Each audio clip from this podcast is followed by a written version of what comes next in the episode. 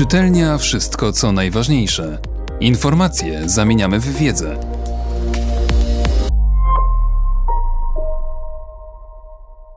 Profesor Luc Ferry Rewolucja transhumanistyczna. Jak technomedycyna i uberyzacja świata zmieniają nasze życie.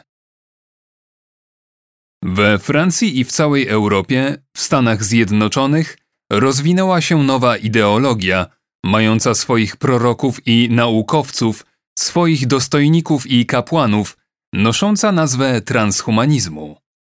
Proszę przede wszystkim nie myśleć, że mamy do czynienia z science fiction. 18 kwietnia 2015 roku ekipa chińskich genetyków przeprowadziła doświadczenie na 23 ludzkich zarodkach, którego celem była naprawa, a może nawet ulepszenie genomu ich komórek. Czy były wśród nich jedynie zarodki niezdolne do życia? Czy doświadczenie to podlegało jakiemuś nadzorowi od strony etycznej i czy było ograniczone w czasie? Jakie były jego wyniki? Brak transparentności tego rodzaju doświadczeń w Chinach jest na tyle duży, że nikt nie jest w stanie udzielić odpowiedzi na te pytania. Zresztą artykuł, który miał opisywać to doświadczenie, został z powodów deontologicznych odrzucony przez dwa prestiżowe czasopisma, które mogły nadać mu legitymizację, a mianowicie Science i Nature.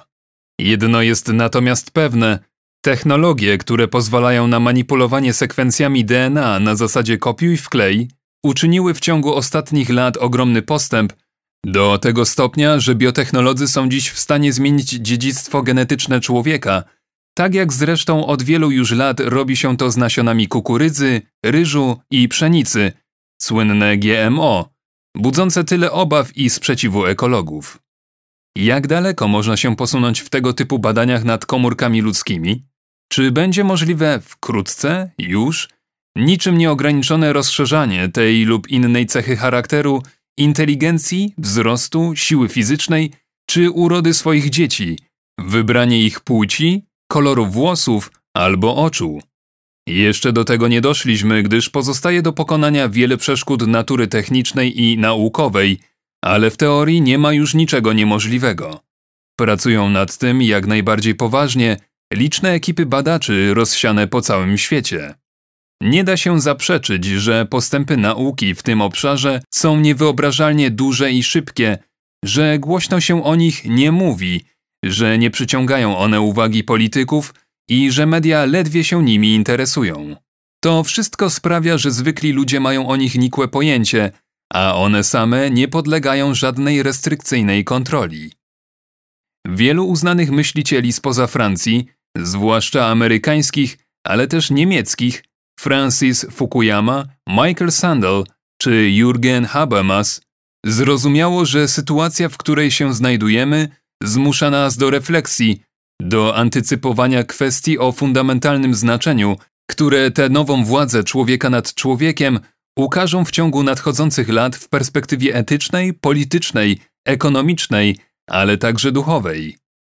Musimy mieć świadomość, we Francji i w całej Europie, że w Stanach Zjednoczonych rozwinęła się nowa ideologia, mająca swoich proroków i naukowców, swoich dostojników i kapłanów, nosząca nazwę transhumanizmu. Jest to coraz potężniejszy prąd, wspierany przez internetowych gigantów, np. przez Google, i posiadający swoje ośrodki badawcze o nieograniczonym wręcz budżecie. Ruch ten, wciąż mało u nas znany, stał się w wielu krajach, przede wszystkim po drugiej stronie Atlantyku, inspiracją tysięcy publikacji, konferencji naukowych, pasjonujących debat na uniwersytetach, w szpitalach, w ośrodkach badawczych i politycznych. Jest reprezentowany przez stowarzyszenia, które w imponujący sposób poszerzają swoje międzynarodowe oddziaływanie. Już teraz słychać zapowiedzi, że wśród kandydatów w następnych wyborach prezydenckich w USA będzie osoba reprezentująca transhumanizm. Generalnie rzecz ujmując, transhumaniści, mając do dyspozycji znaczne zasoby naukowe i materialne, promują możliwość stosowania nowych technologii, bardziej intensywne niż dotąd wykorzystywanie komórek macierzystych klonowanie w celach reprodukcyjnych, hybrydyzację człowiek-maszyna, inżynierię genetyczną i inne manipulacje na zarodkach mogące przynieść nieodwracalne zmiany naszego gatunku, których celem nadrzędnym ma być polepszenie kondycji człowieka. Ale czy termin rewolucja nie jest zbyt przesadzony? W żadnym wypadku. Po pierwsze dlatego, że ten typ projektu stał się jak najbardziej możliwy. Nie dość, że w pewnym sensie już się urzeczywistnia na naszych oczach, jak sugerowałem to wcześniej, gdy pisałem o badaniach prowadzonych w Chinach, ale również w Korei, to jeszcze w niektórych krajach będzie się on coraz mocniej rozwijał. Zważywszy na piorunujące wręcz postępy w takich dziedzinach jak biochirurgia, informatyka, nanotechnologia, internet przedmiotów, medycyna naprawcza, robotyka, drukarki 3D, cybernetyka, rozwój rozmaitych aspektów sztucznej inteligencji. A po drugie dlatego, że nowy scenariusz medyczny i wynikająca z niego radykalna zmiana spojrzenia na medycynę wydaje się coraz bardziej akceptowany, mimo przestrachu, jaki wywołuje na pierwszy rzut oka u wielu obserwatorów. Jaki wywołuje na pierwszy rzut oka u wielu obserwatorów. Wszystkie te, jakże doniosłe zagadnienia, wymagają przejrzystej analizy. Od najdawniejszych czasów medycyna opierała się na prostej idei i wypróbowanym modelu naprawić to, co zniszczyła choroba. Głównie, by nie powiedzieć wyłącznie, liczył się wymiar terapeutyczny. Na przykład w starożytnej Grecji lekarz dążył do przywrócenia zdrowia, to znaczy harmonii ciała biologicznego, tak jak sędzia dążył do przywrócenia harmonii ciała społecznego. Celem było przywrócenie porządku po nieładzie, harmonii po pojawieniu się choroby, biologicznej lub społecznej, wywołanej przez czynniki patogenne lub przez przestępców.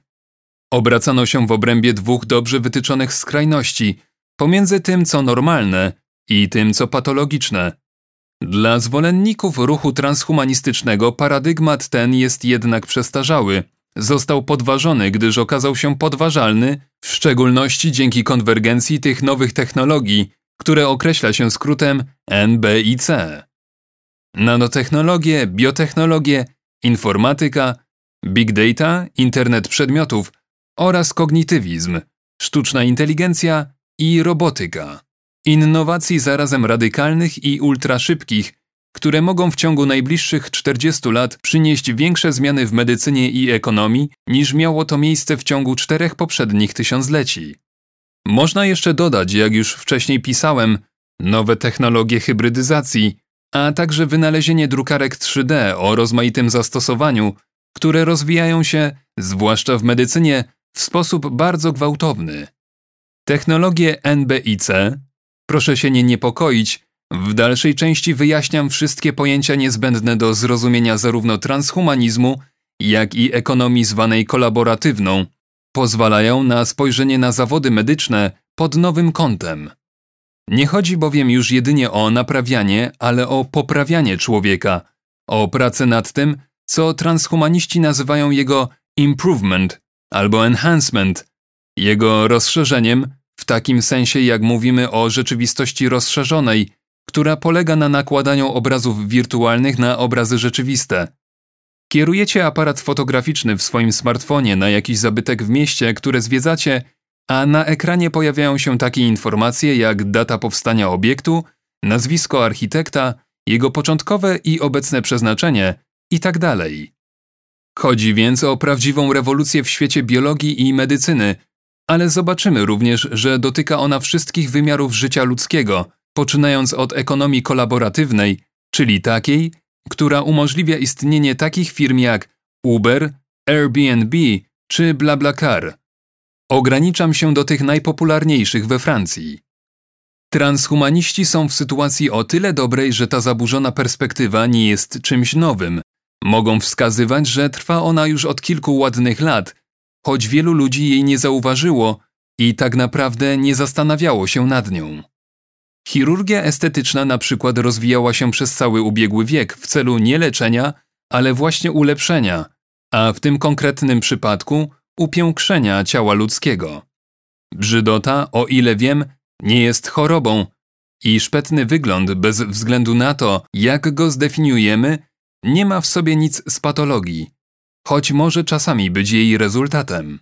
Podobnie rzecz się ma z Viagrą i innymi specyfikami wzmacniającymi, które zmierzają do pewnego rozszerzenia, proszę wybaczyć grę słów, organizmu ludzkiego. W wielu dziedzinach linia podziału między naprawą a poprawą jest niejednoznaczna. Czy leki mające łagodzić rozmaite objawy starzenia się, które każdego z nas wcześniej czy później dotknie, należą do tej pierwszej czy drugiej kategorii? A co powiedzieć o szczepieniach? Do której z tych dwóch sfer należy je zaliczać? W literaturze transhumanistycznej dyskusja na ten temat toczy się na bardzo wysokim poziomie. Rozróżnienie między rozszerzeniem a terapią jest czasami nie tylko trudne do przeprowadzenia, ale też w oczach zwolenników nie ma żadnej wartości na płaszczyźnie moralnej. Transhumaniści uwielbiają ilustrować swoje tezy przykładem dotyczącym dwóch bardzo niskich osób, dajmy na to dwóch mężczyzn, nie mających więcej niż 1,45 m, z których pierwszy cierpi na jakąś chorobę od urodzenia, a drugi jest niski, ponieważ jego rodzice, mimo że całkiem normalni, są również bardzo niskiego wzrostu. Dlaczego mamy leczyć jednego, a odmawiać leczenia drugiemu, skoro obaj cierpią tak samo z racji niskiego wzrostu w społeczeństwie, które, słusznie lub nie, bardziej dowartościowuje ludzi wysokich? Na płaszczyźnie etycznej taki jest przynajmniej punkt widzenia transhumanizmu, różnica między byciem karzełkiem z powodów patologicznych, a byciem karzełkiem z powodów normalnych nie ma najmniejszej racji bytu. Liczy się tylko bolesne doświadczenie życiowe. Inny przykład. Dzisiaj we Francji żyje około 40 tysięcy osób dotkniętych retinopatią barwnikową, degeneracyjną chorobą genetyczną, która powoduje, że chorzy powoli tracą wzrok. Niemiecka firma stworzyła specjalny chip elektroniczny, który umieszcza się za siatkówką oka, co pozwala choremu odzyskać większą część wzroku. Chip konwertuje światło na sygnały elektryczne, później je wzmacnia, przekazuje za pomocą elektrody na siatkówkę i sygnały mogą podążać normalną drogą, czyli nerwem optycznym prosto do mózgu, gdzie zamieniane są w obrazy. Zauważmy, że jeszcze niedawno wzięto by to za science fiction, a na początku poprzedniego stulecia najlepsi naukowcy zapewne określiliby mianem oszustów tych, którzy twierdziliby, że pewnego dnia uda im się taki wyczyn. Dziś stało się to faktem i ledwo co nas to już dziwi. Mamy tu doskonały przykład niewyczuwalnego przejścia od tego, co terapeutyczne, do tego, co rozszerzające. Punktem wyjścia jest oczywiście leczenie patologii, ale na końcu mamy do czynienia z hybrydyzacją człowiek-maszyna. Dodajmy jeszcze, że jeśli kiedyś zrobiony zostanie przez naukę kolejny krok i chirurgia genetyczna pozwoli za pomocą zwykłego kopiuj wklej naprawiać uszkodzone geny płodu, trudno będzie się temu sprzeciwiać. Z tej prostej przyczyny, że nie znaleźlibyśmy tak naprawdę żadnego racjonalnego powodu, by to robić.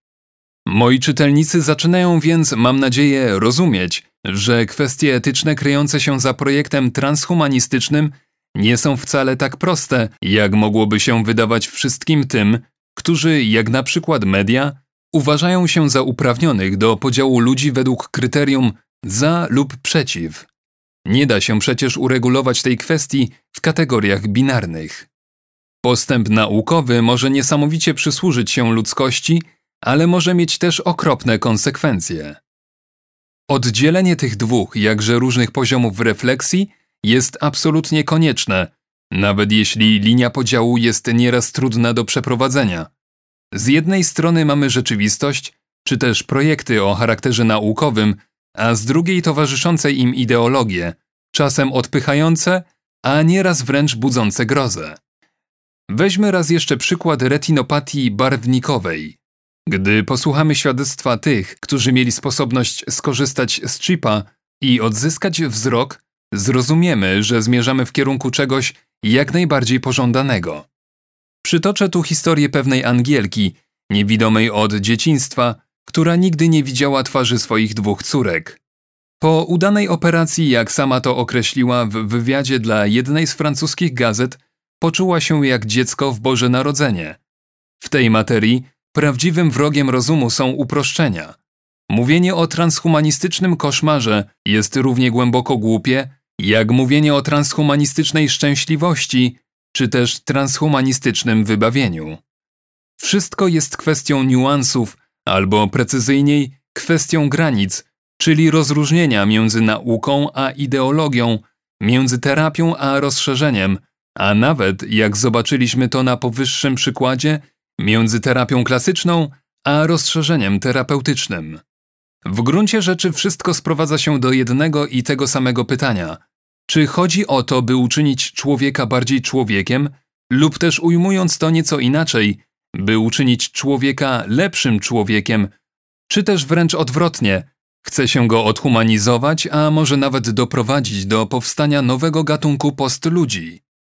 Transhumaniści, wierni swojej logice ulepszania, uważają starość i śmierć, jeśli nie za patologię, to przynajmniej za przypadłości tożsame z chorobą, ponieważ cierpienia, które one powodują, są koniec końców równie wielkie, a może nawet bardziej przerażające niż cierpienia wywołane każdą inną chorobą ludzkiego organizmu. I medycyna, jeśli nowe technologie na to pozwalają, musi według nich wyznaczyć sobie jako cel rozprawienie się z tym. Mój przyjaciel André Comte Sponville powiedział mi ostatnio z odrobiną ironii i sceptycyzmu w głosie: Luke, przecież starość i śmierć mimo wszystko nie są chorobami. Ma oczywiście całkowitą rację, tym bardziej, że te plagi mają dla nas, istot śmiertelnych, swoją rzeczywistą użyteczność. W perspektywie darwinowskiej bowiem osobnik, który przekazał swoje geny, nie ma już czego szukać na Ziemi. W doskonałej książce André Comta Sponvilla Dictionnaire philosophique możemy przeczytać pod hasłem starość taki oto pouczający tekst. Starość to wyniszczenie istoty żyjącej, zmniejszające jej efektywność, siłę istnienia, myślenia, działania i zbliżające ją do śmierci. Jest to więc proces, który jest bardziej inwolucją niż ewolucją, bardziej krokiem wstecz niż do przodu. Starość jest stanem, który jest wynikiem tego procesu, stanem z definicji mało pożądanym. Któż nie wolałby zostać na zawsze młodym? A jednak prawie wszyscy wolą ją od śmierci, gdyż śmierć jest nicością, podczas gdy starość jeszcze czymś jest. Dobra obserwacja ubrana w dobre słowa.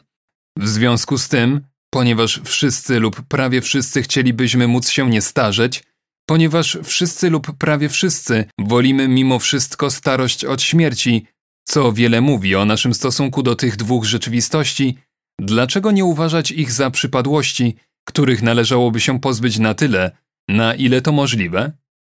Zresztą, czy mitologie i religie od tysiącleci nie czynią wszystkiego, że nieśmiertelność jest ideałem, stojącym ponad wszystkimi innymi?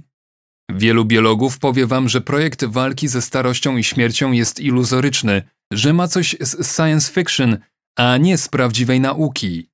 Być może chodzi o przypadłości, które nimi są jedynie w oczach ludzi, ale z punktu widzenia selekcji naturalnej są koniecznością, która, jak zaznaczyłem wyżej, ma swoją użyteczność. Gdy tylko żywy organizm rozmnożył się, gdy tylko osobnik ludzki wydał na świat swoje potomstwo i przeżył wystarczająco długo, by je ochronić i wychować, i by ono samo mogło wydać na świat swoje potomstwo, jego misja na tej ziemi w świetle teorii ewolucji może zostać uznana za wykonaną. Naturalną więc koleją rzeczy jest to, że człowiek, tak jak i wszystkie inne ssaki, starzeje się i umiera, by zrobić, jak to się ładnie mówi, miejsce młodym. Z punktu widzenia gatunku starość i śmierć są więc bardzo pożyteczne, a nawet nieodzowne, i chęć sprzeciwiania się logice przyrody sprawiłaby, że narazilibyśmy się na straszliwe kłopoty. Ponadto, jak wyjaśnia Axel Kahn, jeden z najlepszych francuskich genetyków, nie da się ulepszyć żywej istoty w tych dwóch aspektach, nie powodując nierównowagi, a nawet jakichś potworności w innych. Organizm jest całością i to, co zmienimy w jednym miejscu, w innym powoduje na ogół katastrofy.